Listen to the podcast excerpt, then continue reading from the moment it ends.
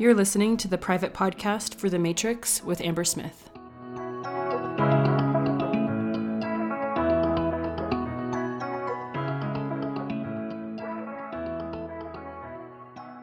Boundaries is not like a super sexy thing to talk about, but I learned really powerful boundaries, and not just like what I say to people, but in how I am when I worked at that residential treatment center that I've talked about before, because the girls would push pretty much every boundary you would have. And so you learned how to both articulate your boundaries, and we're going to talk about spoken and unspoken boundaries today.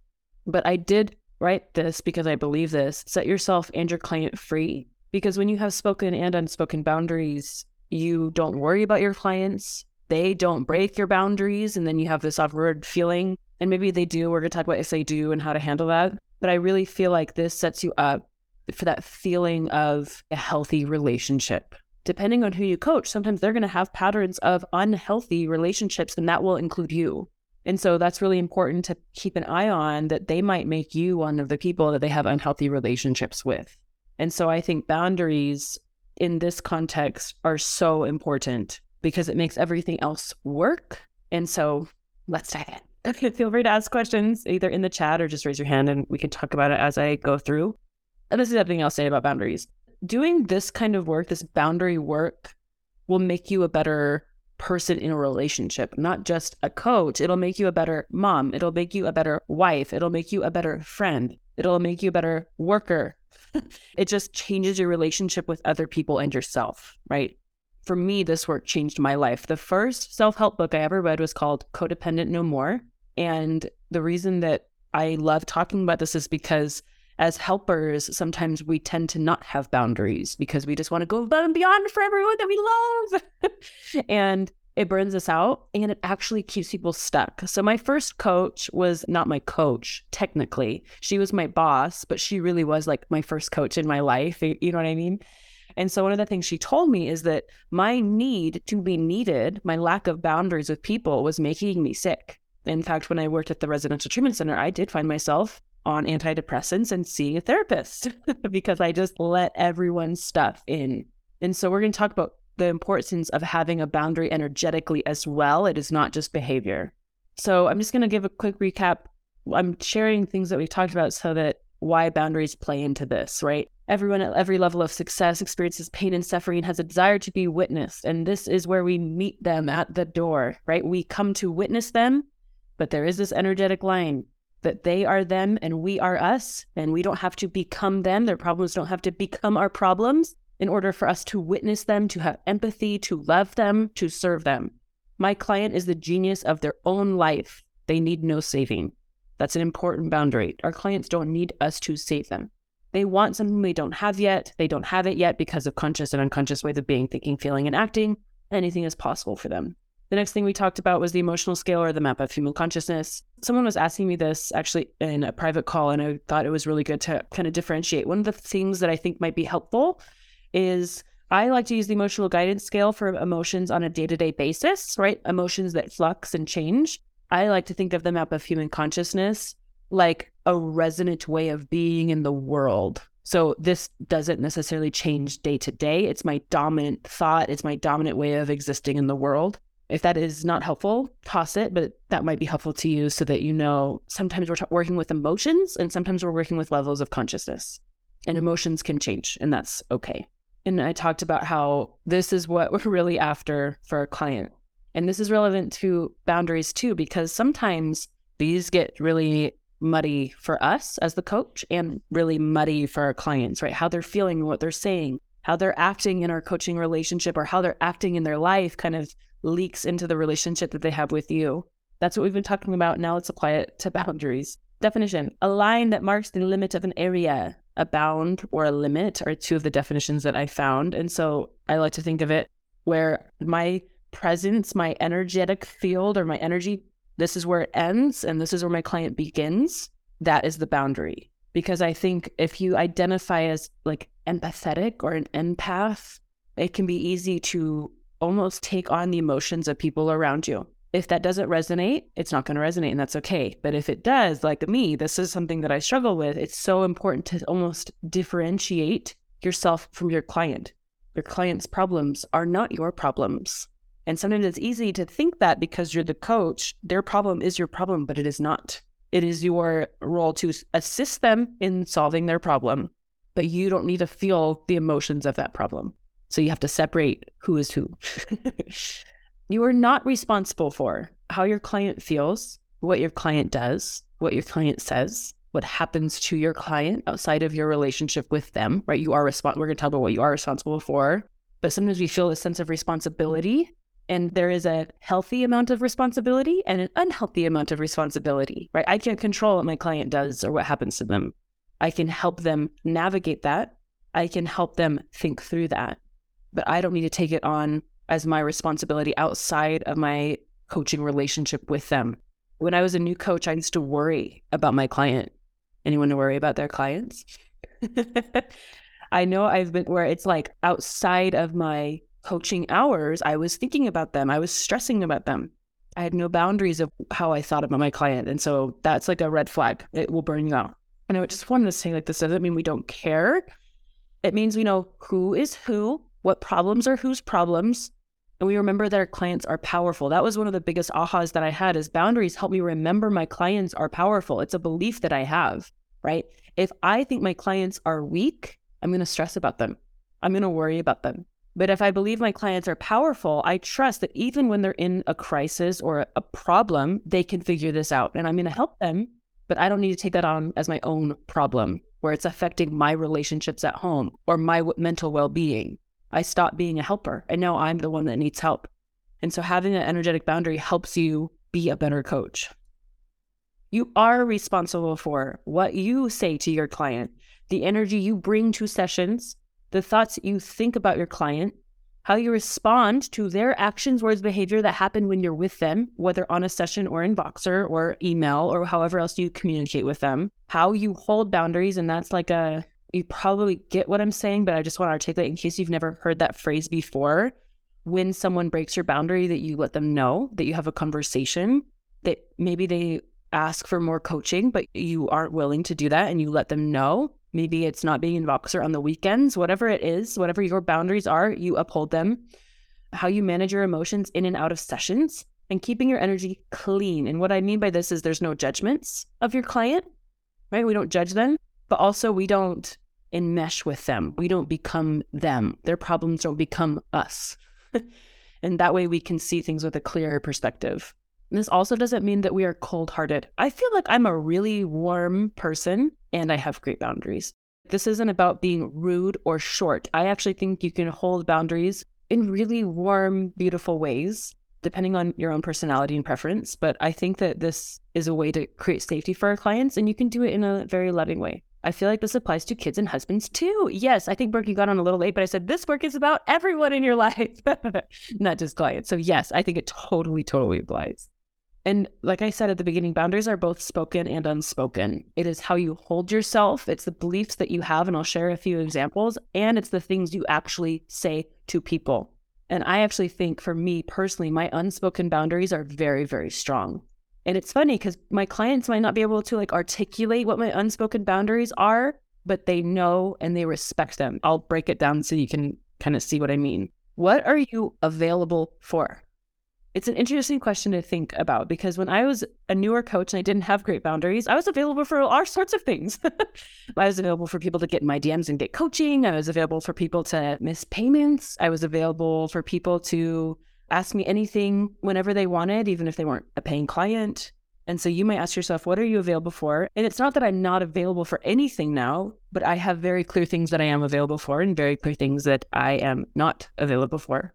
And you might consider what that looks like for you. If you don't have any ideas, if you're like feeling confused right now, that's okay. We're going to keep going. Okay. Examples of spoken boundaries. This is often what we do with on our first call or when they're like on the consult with you and they're like, how does this look? What do we do together? Right? I commit to meeting with you three times a month. I'll answer Voxer within forty-eight hours on weekdays. So these are just examples. They don't have to be yours. You can share your thoughts and emotions and problems and dreams with me. I'm available to hear that on our sessions or in Voxer. If there's something that needs to be discussed with a therapist, I will tell you. And if I don't think we're a good fit together, I'll say that too. these are just some examples. And if you have a specific niche scenario where it's like, maybe you need to see a doctor, maybe that's a boundary that you hold to, like some things your doctor needs to handle, this is what coaching is good for. I think that that makes you a more powerful coach to say, this is what I do and this is what I don't do. It actually helps your clients trust you more. They know what they can come to you for. They know what kinds of questions are appropriate. And they know that you're going to tell them if is something is not appropriate for your work together. Some examples of unspoken boundaries. I do not tolerate unkind or manipulative communication with me. This is a strong one. Guess what? I don't get people who are unkind or manipulative. I just don't, because I'm not available for it in my thinking and how I think about other people treating me. Only paying clients get to pick my brain. I don't say that, but that's an energetic boundary that I have. I'm not here to save you. This is also something you're not going to see this in content or on my sales page, right? This is an unspoken thing. It's the way I operate in my life and in my world. I'm not here to save you, but I can help you because you're powerful. You are powerful. I am powerful. You don't need me. I don't need you.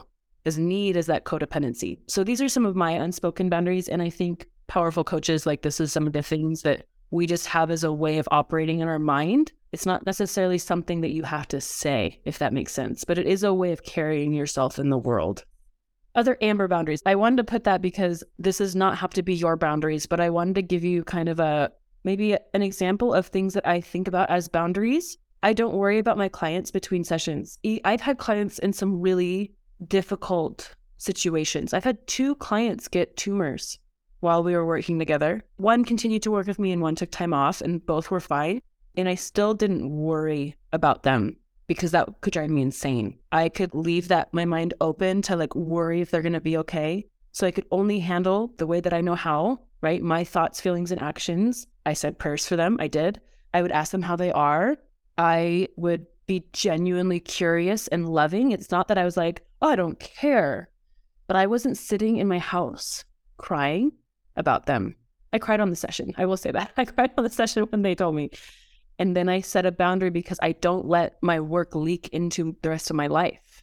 This is how I'm able to serve people. One of the things that my first mentor really told me is that worry is like a choice, right? That I could choose to worry about people, but I could also choose not to worry. And so I had just complete faith that they were going to be okay, or that something was going to happen that was in that for the highest good of all, but I wouldn't engage in worrying. That's a boundary that I have, or else, like I said, drive myself insane thinking about my clients all the times.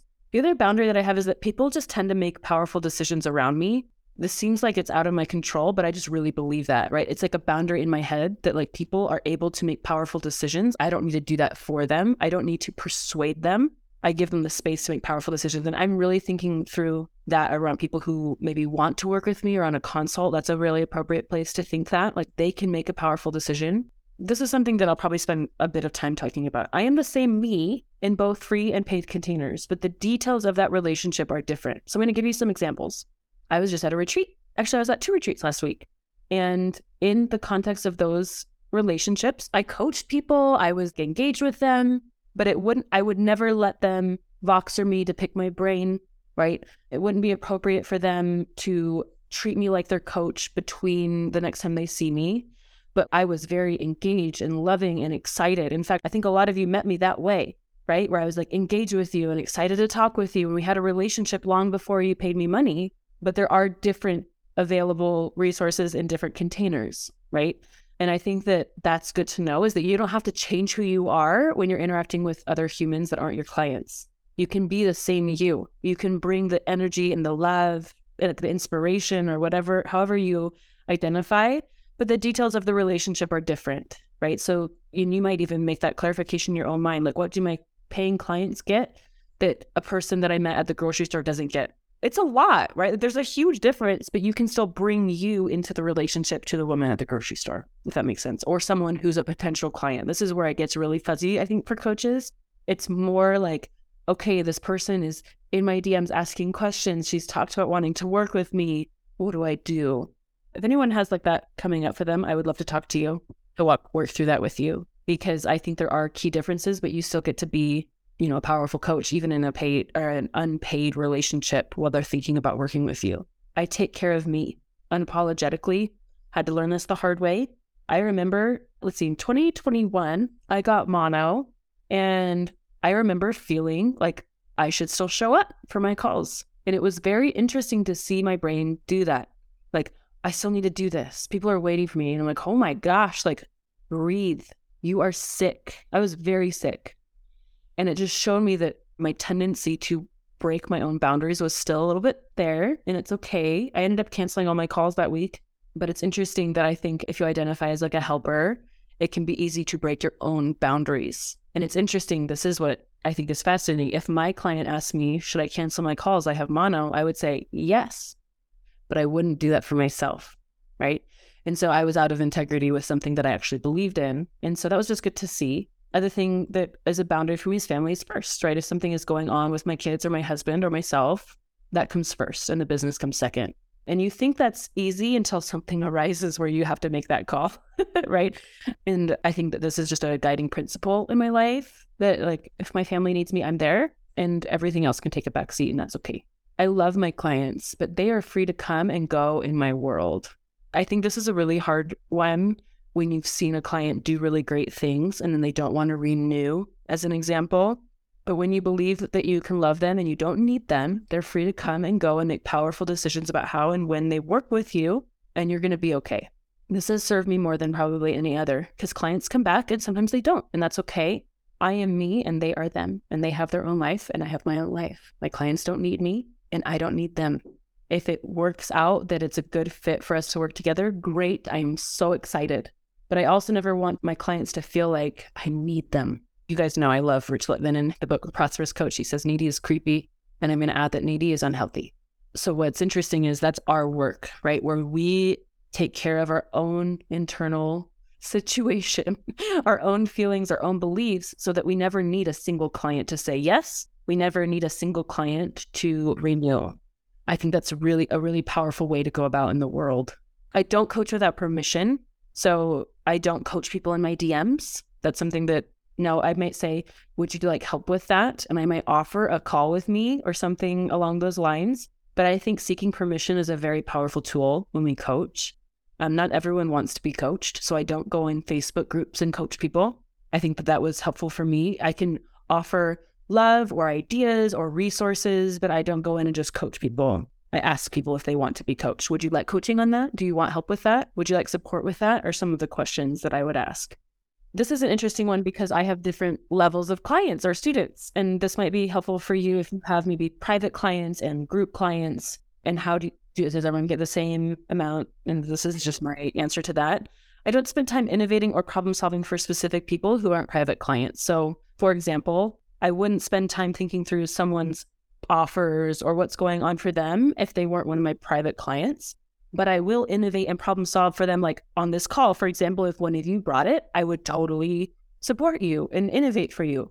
I'm just not thinking about you in my free time, right? And that's a mental choice so that I have clarity, so that I am not always working in my mind. A lot of my boundaries are so that I'm not always working in my mind. If you are always working in your mind, you know it because you feel exhausted and burned out by your business. And so I think even knowing that there's different boundaries for different levels of clients, not because you don't love them, not because you're not in their corner, it's just what's appropriate and what's not per container is just important to know. And it frees your mind so that you're not always stressing and thinking about other people. And I remind myself that my clients' problems are not my problems. Will I support them? Will I innovate? Will I think and work it out with them? Yes. But at the end of the day, I go home to my family and my life, and I separate the problems that exist in my life and the problems that exist in my client's life. That way I can play the role I'm meant to play, which is their coach, and I don't get lost in the weeds with them. I think the way that L C S explains this is in the pool, right? We're not swimming with them in the pool. And I think this is why I think that thinking is really important, because you could easily become lost in their own emotions. And then you don't know, is this my emotion? Is this their emotion? And when you get into that, you've lost your ability to coach powerfully. Any questions about this? This is very Amber boundaries. This isn't like, read this in a book. This is how I think through boundaries as a coach. When things are heavy, I want to take a second and talk about this because some of you guys are coaching people through heavy stuff. And I'm just going to share some examples that aren't like thought work, but help with thought work, if that makes sense. I let it wash off in the shower. So I learned this when I was working at New Haven, that I would imagine all the gunk, the thoughts, the heaviness, the darkness on me. And when the shower had hit me, I'd imagine it kind of falling off. And that was really helpful for me because some of the stuff wasn't mine to hold, right? I cared. And so I would let it stick to me. This is almost what I imagine it now. When I'm talking to someone, I let it stick to me so that I can work through it. And then the moment that I'm done coaching, it's off of me so that I don't bring it to my kids, to my next client, to my husband, right? And so I think the shower idea is just to know that it's not yours, it's someone else's, and you can let that off of you. The other idea that I have is like this more visual is I imagine this ball of energy surrounding my client and a separate ball of energy on me, right? Maybe different colors, maybe different brightness. So I can see like, this is them, this is me. Even if I'm engaged in talking about their heavy problems, we're still separate. They are not mine. And the other thing that I do is I do send my client love when I think of them. It's not like I never think of my clients or never think of you guys. I do. And when I do think, instead of worrying or instead of, are they okay? I just send them love. And what's interesting is it almost like comes in through me and then I can go back to what I'm doing until I'm ready. Maybe I need to answer a Voxer or answer an email or a Slack from you guys, right? I think that that's when it's more appropriate to actually coach or actually engage. But when I'm thinking of people and I'm trying to spend time with my kids, I don't want to be worrying about my clients when I'm trying to spend time with my kids, right? So I just send my client love and move on with my day. And that's something that has helped me. Radical self-care and self-responsibility. And I said, you can't pour from an empty cup. Self-responsibility for me is managing my mind, like not letting myself worry about my clients. It seems like it's easy to just kind of let your mind wander, but we know, especially as coaches, that that's not a thing, that we can direct our thoughts. And so I think taking self-responsibility in that way just makes you have longevity where you can coach without burning out. That is my whole hope for you guys from this whole idea is that you don't have to ever get to the place of burning out from your one-on-one clients, no matter how heavy it is. I haven't burned out of one-on-one in a very long time because I learned these things the hard way, where I stopped taking care of myself and was worrying about my client and like thinking about them without any limits. And I got very tired and I was trying to pour from an empty cup. And then you'll notice I say the same thing in different ways a lot, but remember and realize your client is separate from you, even if they are your client, right? I think we tend to almost identify with our clients. Their results are our results. If they succeed, we succeed. If they fail, we fail. And that's not always helpful because I think it's interesting because we want to help our clients create re- different results, but at the end of the day, they create them. They choose you as a tool, and if they use you, great. And if it works, and if they work the process, great. But they can also choose not to work the process. They can choose not to be coached. They could choose not to implement what you talk about, right? And so you really have to draw that line that they are responsible for their life, and you are responsible for yours. And like we talked at the beginning, yes, you are responsible for coaching them and doing all that you can do and being very aware of what you can't do. Like, I think the personal trainer example is probably easier to see than life coaching. The personal trainer cannot do push-ups for their client, but they can tell them about their technique. They can encourage them to do it. They can maybe critique their form along the way. By the end of the day, they can't do it for them. That's kind of the idea here, is that we are separate from them. The paradox of boundaries. I'm going to finish this slide and then I want to chat with you. So you guys know I believe in paradox. Everything, everything has a paradox, right? You can love your clients without being in unhealthy patterns. I actually do think you can love your clients, and some coaches teach different.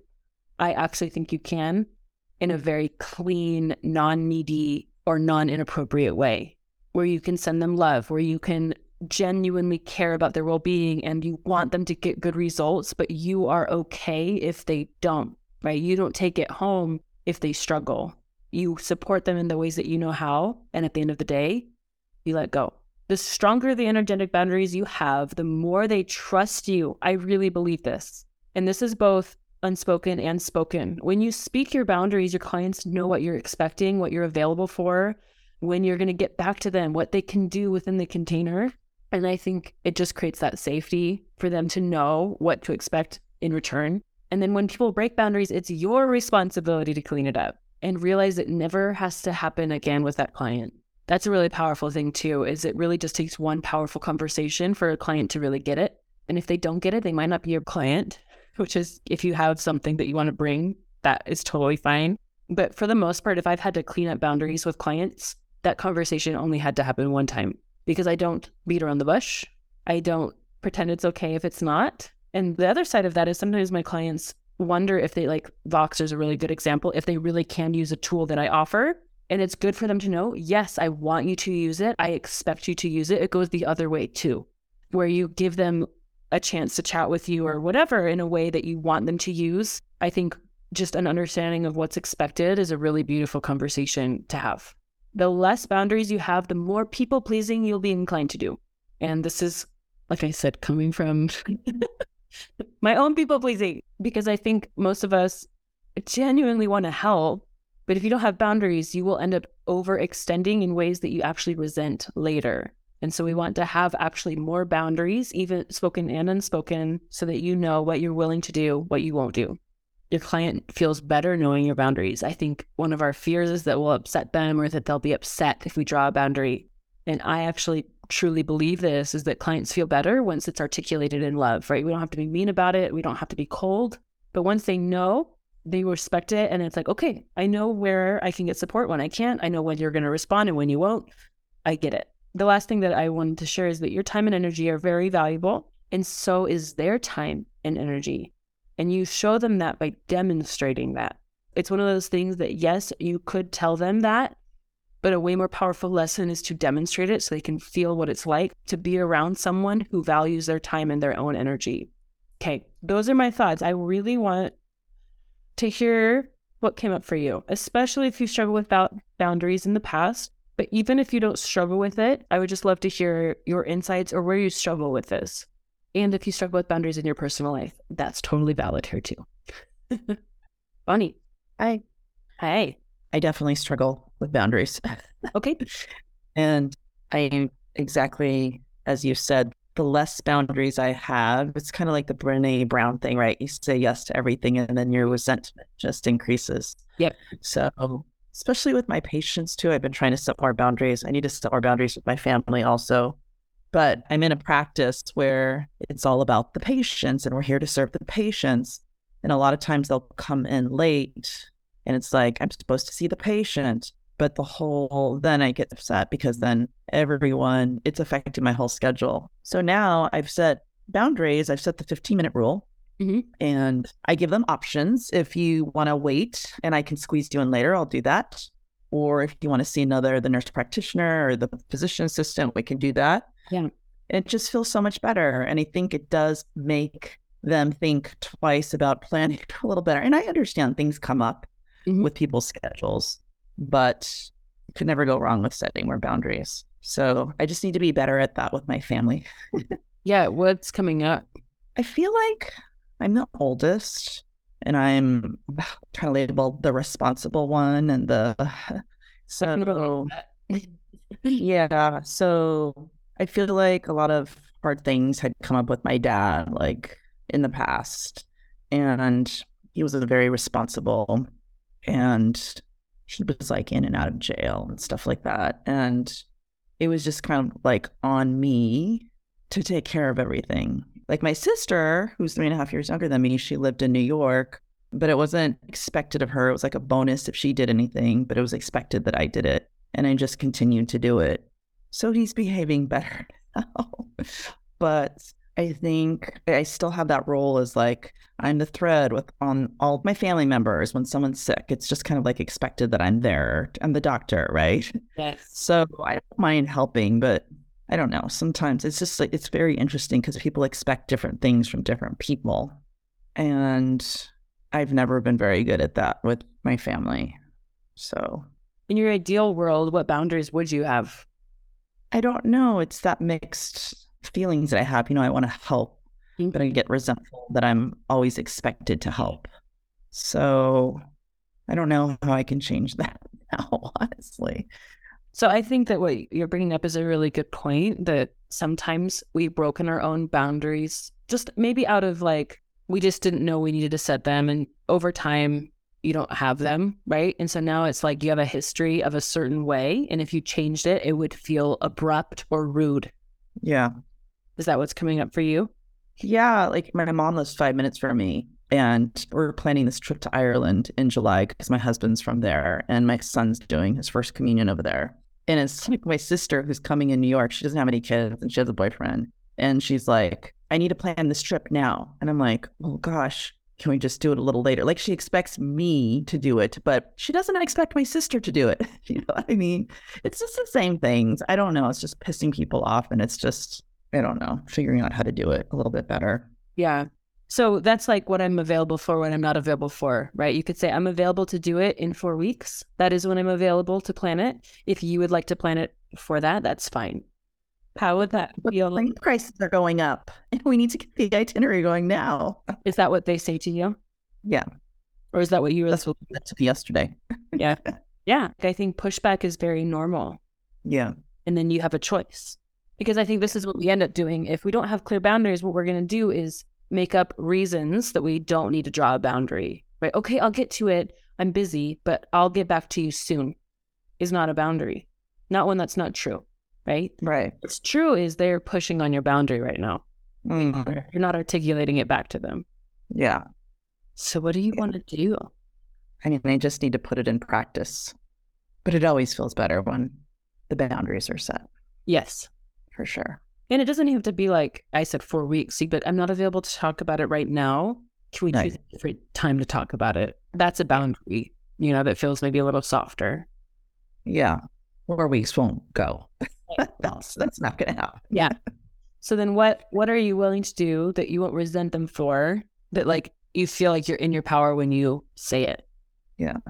Well, just maybe like, I can't do it now, just like you said, but I can do it. Let's just plan a time next week at yeah. this time or whatever. Yeah. This is when I am available to have that conversation. Yeah. All good mm-hmm. suggestions. I will implement. Very hard to implement with family. I will.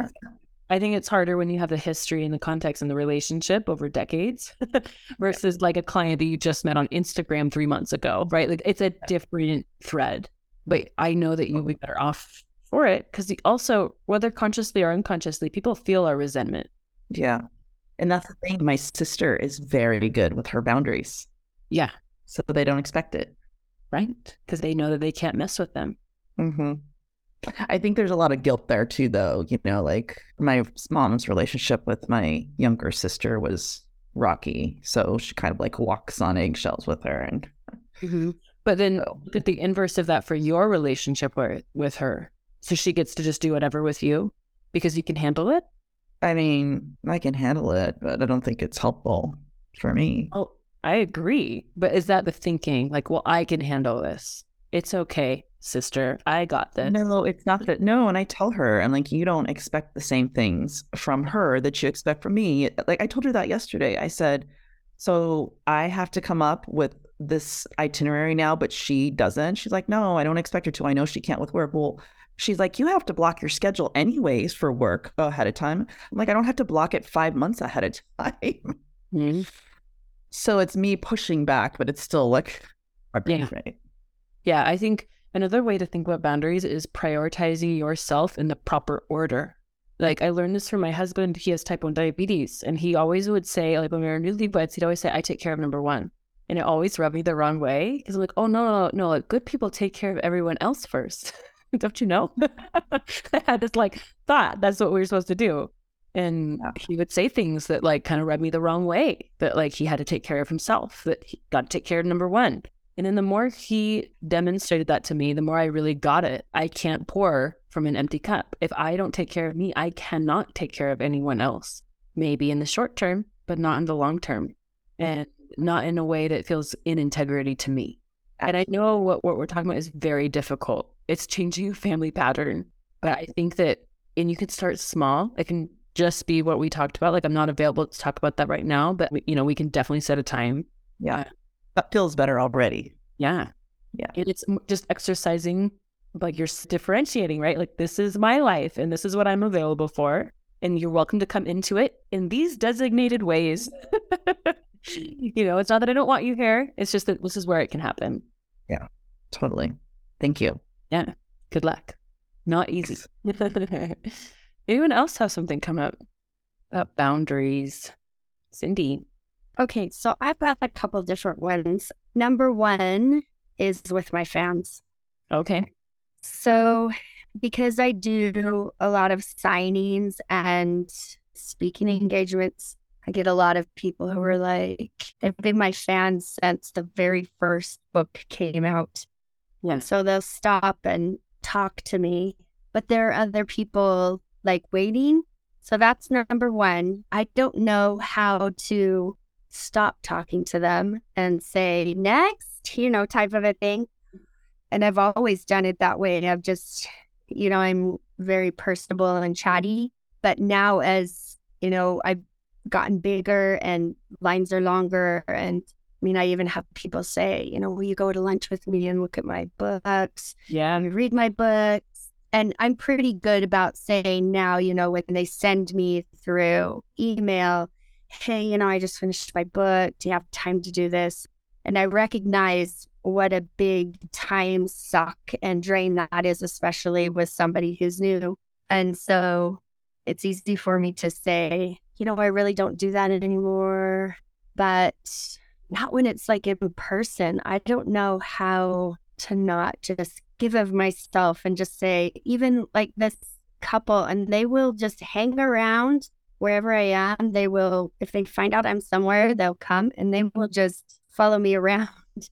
I've yeah. several like that, but they'll, and they'll just it, they'll just talk, talk, talk, talk. And I do, I love them, and I'm so thankful for them. But at this last signing I was at, they're like, hey, can we go to lunch? And can you talk to my husband? And he's nowhere near becoming what he needs to be. He needs a lot of work and stuff like that. And I'm like, sure. Before I could even like process it in my brain, what do I want to say? I don't know what I want to say. I don't know how to draw that boundary or how to say, hey, you know, there are lots of people waiting behind you without hurting their feelings. I don't know. Yeah. So this is more of like a internal thing, but what are you available for from your fans? I don't know. Maybe I feel like I owe them something because they're my fans. Yes. Which is the root of your behavior, right? You believe yeah. something. Yeah. Like your book writing is not enough. Wow. Yeah. I don't know how to go. What's an alternative belief to that? That I've already given them what they've asked for. Yeah. I, I don't know that they're on top. They already got the good stuff. Yeah. What if that was really true? I don't know. I mean, I've sometimes with people like this, I've been like, oh, you know, I know what's coming, and maybe they're not my fan, but they're just another writer. And it's easy for me when they come up and they're like, hey, and I'll say, I do consult, but it's one hundred dollars an hour. And if they're really serious, you know, they've taken me up on that. Yes. But how do you do that with the fan? I don't know. I don't know. Yeah. So, you know, for that. So if we're talking about spoken boundaries, I think it could be helpful to have something said before you engage with them. So do they make a line and then you're like at the front of the room or something? Is that accurate? Yeah. Or sometimes I'm like at an expo and I'm like just at a booth and they're stopping by. Yes. And so, you know, inviting, if there's any new books, then they'll yeah. buy books. And every and the line grows. Is that kind of what happened? Yeah. Uh-huh. You're just so in demand, Cindy. It's awesome. Yeah, yeah. That sounds so terrible. So you just have to be willing to say something like, thank you so much for coming. I'm actually going to see my next guest now. Thank you so much. I hope you have a great day. Okay. It's as simple as that, right? I need to tell myself that is as simple as that. Yeah. Yeah. Thank you. Okay. You could even front load people, which is just letting them know, you know, hey, I'd love to chat, but just so you know, I keep it to two, three minutes because I want to talk to everyone that's here today. And if that's okay with you, I'd love to, you know, answer your questions or whatever you want to do. Something like that might resonate too. But I don't think you have to say something in the beginning if you're willing to say, okay, I've loved chatting, but I actually see someone else in line that I'm going to let come up now. Okay. And it can be from pure love because you're loving that, loving who's next. It's not like, yeah, oh, get out of here, you know? Yeah. Be abundant in all ways. Yeah. And maybe some of that comes from, you know, my past when I've gone to see an author and I feel, I feel like they do. I want to just chat with them and you don't want to be dismissed. And so I always feel like, I don't want to dismiss them. I don't want them to think that they're not important to me. But I think you're right. So this is something that I think is so important to remember is that you can't stop them from feeling that way. you might give them the most abundant, loving version of you, and they can still think you dismiss them and that they're not important. That's true. And that's, that's the hard true. reality of life, right? And so I think yeah. the only thing you can control is how you feel about them. And what's funny is, is I know how you feel about them just by how you're talking. You love them and you want to be, yeah. there. To be there for all of them. And in order yes. to that, you have to put time constraints on each fan. Yes. Okay. I can do this. You can. I can. In a very loving way. Right. You just have to be cold about it. Okay. And my second one is with somebody I hired to do some of my marketing. Mm-hmm. I'm not even sure. I somehow want her to understand, because she's very traditional mm-hmm. in how she markets, but she's also very successful at it, right? Mm-hmm. I don't know how to set the boundary that she needs to, like, despite what she's saying, I will hear her, but I want her to do what I want her to do. was any what was agreed upon at the beginning of your relationship? Because that was a boundary. Well, yeah, it was just very, very loose mm-hmm. in that it was never, you know, set specifically. And that was my fault because I didn't really know what I wanted. But now I more know what I want from her. Mm-hmm. And we're really good friends, too. So that's weird, too. And I just want her to know that I need her to be okay with breaking that I'm trying to change things, that yes. I'm trying not to follow in everybody else's footsteps, but create something new. Yeah. So do I just ride it out? And then, I mean, I hired her, right? So I should be able to create the boundaries of what is happening. She's allowed to set boundaries too, right? Right. I think if you don't articulate them, she can never honor them. This is something, the right. boundaries is that when we have unspoken boundaries that actually do need to be spoken, they yeah. can actually uphold them if you don't tell them. And this is, is right. some relationships too, right? It's like that mind read for me. Doesn't work. Yeah. I think maybe, yeah. I don't know what kind, do you meet with her regularly? Like, do you have check-ins? Or? Yeah, most of it. So we Zoom sometimes when we need to. We also meet once a month in person, but it's more, and that's the other thing. It's we meet because we're friends. We've always met once a month. Yeah. And now it's kind of mixed, and, you know, we're supposed to go to lunch this coming week. And she's like, let's talk about, you know, this or, you know, business-wise. And I'm like, I don't know. I don't know. Could I mix those two things at the lunch? Do I suddenly say, all right, now's business? Maybe. Yeah. It doesn't have to be this super formal thing. When I'm setting a boundary with someone, it can be like, hey, can we talk about something that's been on my mind? And the way that I would phrase it for you is like, I've been revisiting my vision a lot. And I know that it's going to be different than what we've been before. Are you open to talking about it with me today? Or would you rather set a different time and place to talk about it? Okay. Um, I think is a really right. casual. Let her kind of guide where that ends up. Yeah, participate in it, you know. Yeah. When I'm drawing a boundary with a client, it might be like, hey, I have some things I want to talk, you know, with you about. Would you prefer it on Voxer, or would you like to talk about it at, on our next call? I kind of give them some options so that they feel like they're participating with me instead of me like, right, it's how it's going to be now. You're not. I mean, yeah. Versus yeah, yeah. Like, we're co-creating this boundary, because all boundaries are co-created, right? There's the person that upholds it and there's the person that honors it, or there's the person that tries right. to uphold it and the person who doesn't honor it. And then you have to draw a new boundary where it's like, you're not welcome in my space anymore, right? Right. You're going to get to that with this woman. But I think almost like a fresh boundary setting. Yes. She doesn't even know what you want. So give her the chance to know. I know she doesn't. I've tried to sort of dance around it without knowing exactly. Part of that is because I wasn't sure, right? And I had to see some things before I knew. Yes. So, yeah. Yeah. Kind of had to see how it was going to work before I could do that. So, okay, I could do this. Both of those things are totally doable. Let's, yes. I'll get those done. On my end, like, this is something that I think I remember when I draw boundaries, is I like hearing people's boundaries. I'm like, oh, okay. Now I know. And it's, yeah, it's like this integrity thing where, especially if you've been feeling off, my guess is she has been too. Yeah. Probably can't articulate it, and maybe she's waiting for you to bring it up, and she might even say something. I wouldn't be surprised if she said something like, you know, I wondered if something like this was going on with you, or I wonder if you were like, yeah, but I didn't want to push on your toes, or, you know what I mean? Like, it's like, yeah, they wanted to respect you in your process for delivering boundaries. And so I'm not going to be surprised. Right. I should feel great after the conversation because of the clarity. Right.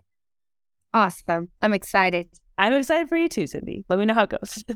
I will. Hey, anyone else have a question or want to work through something boundary related? Amber, I have a weird one. I, no weird ones. I love it. So with other coaches. Yeah. So for example, if you're asked to help with an event of another coach who's also your friend. Yeah. And speaking at a retreat or something. Mm-hmm. And you kind of have to like rearrange your schedule for it. And I guess more is expected than you had anticipated. And I don't know, just it's also your friend. And so, yeah, I don't know. Yeah. Are you getting paid for it? No. Okay. So you're doing it as a favor to her? Mm-hmm. Did you have any boundary type of conversation in the beginning? No. And now she's putting more on you than you're willing to give. Yeah. Like, I'm like, if this happens in the future, I don't want to do it because I'm going to be presenting three days in a row, which is a lot, but I've had to like move my clients and stuff. And I just don't think that I want to do that in the future. I think that I just want to have just one time that I speak so that I don't have to. Yeah. And so, like, she wants me to be there for the whole thing and all of that. Yeah. And you said yes at the beginning? Uh-huh. When you said yes, do you feel like you had a full picture of what was going to be required of you? No.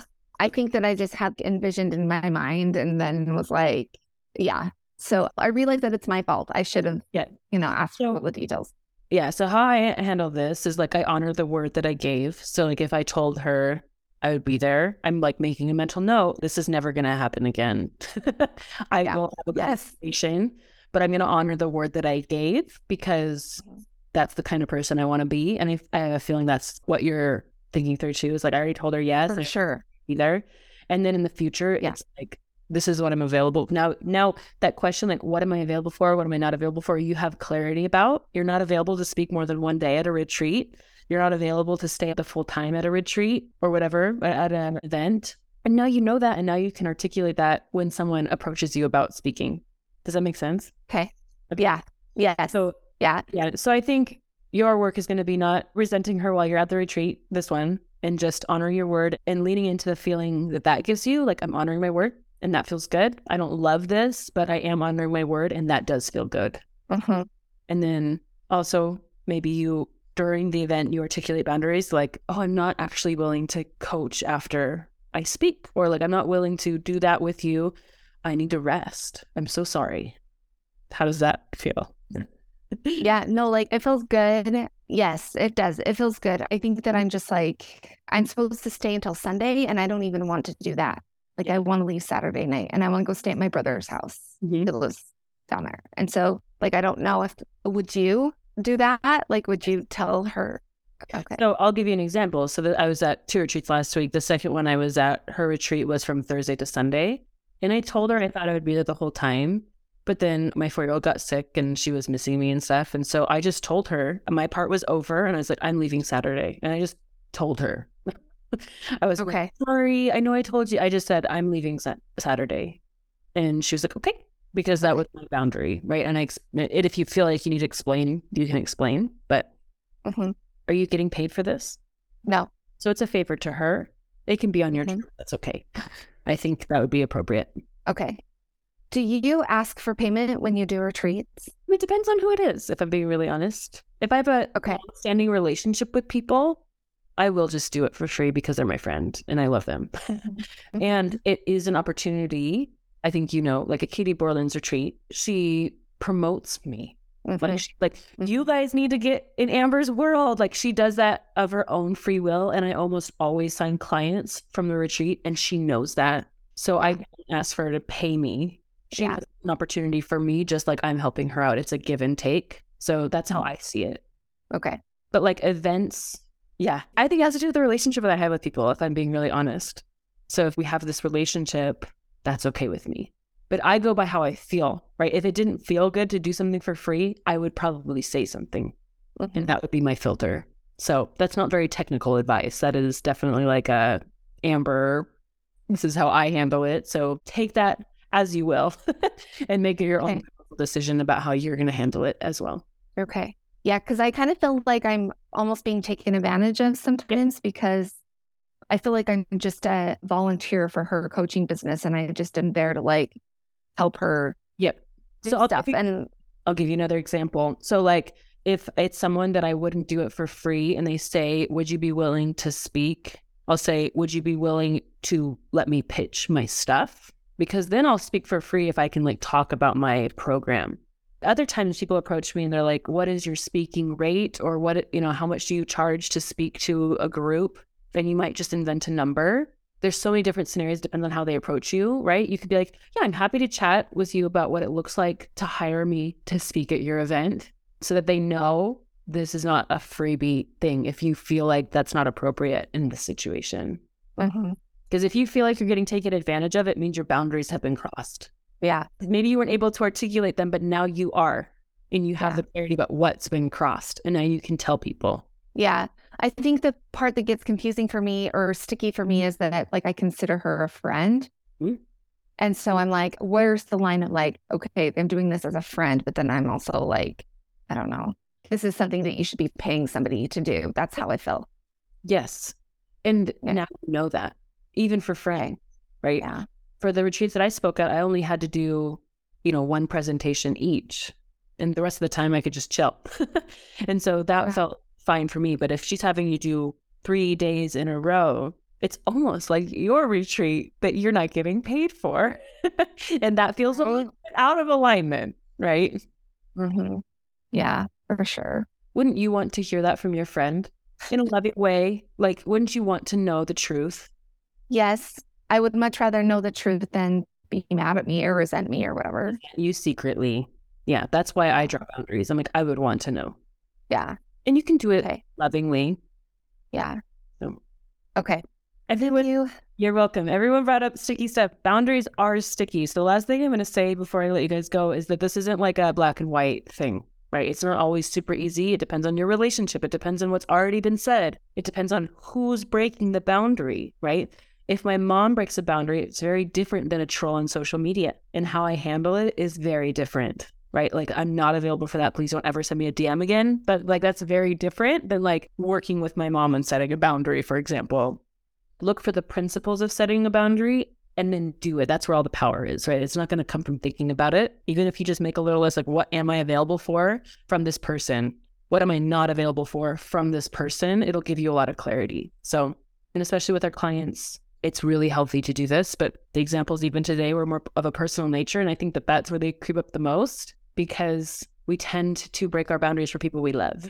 And that's where it comes back to bite us. So if you have any other questions, like, we have a full Q and A slash coaching call tomorrow. Please bring your questions about anything that we've talked about, but boundaries included, because I think, as you guys could tell, like, it's the real life application that where it really starts to make sense and you can really see where you can apply it. So we can do all sorts of examples tomorrow. Okay. All right.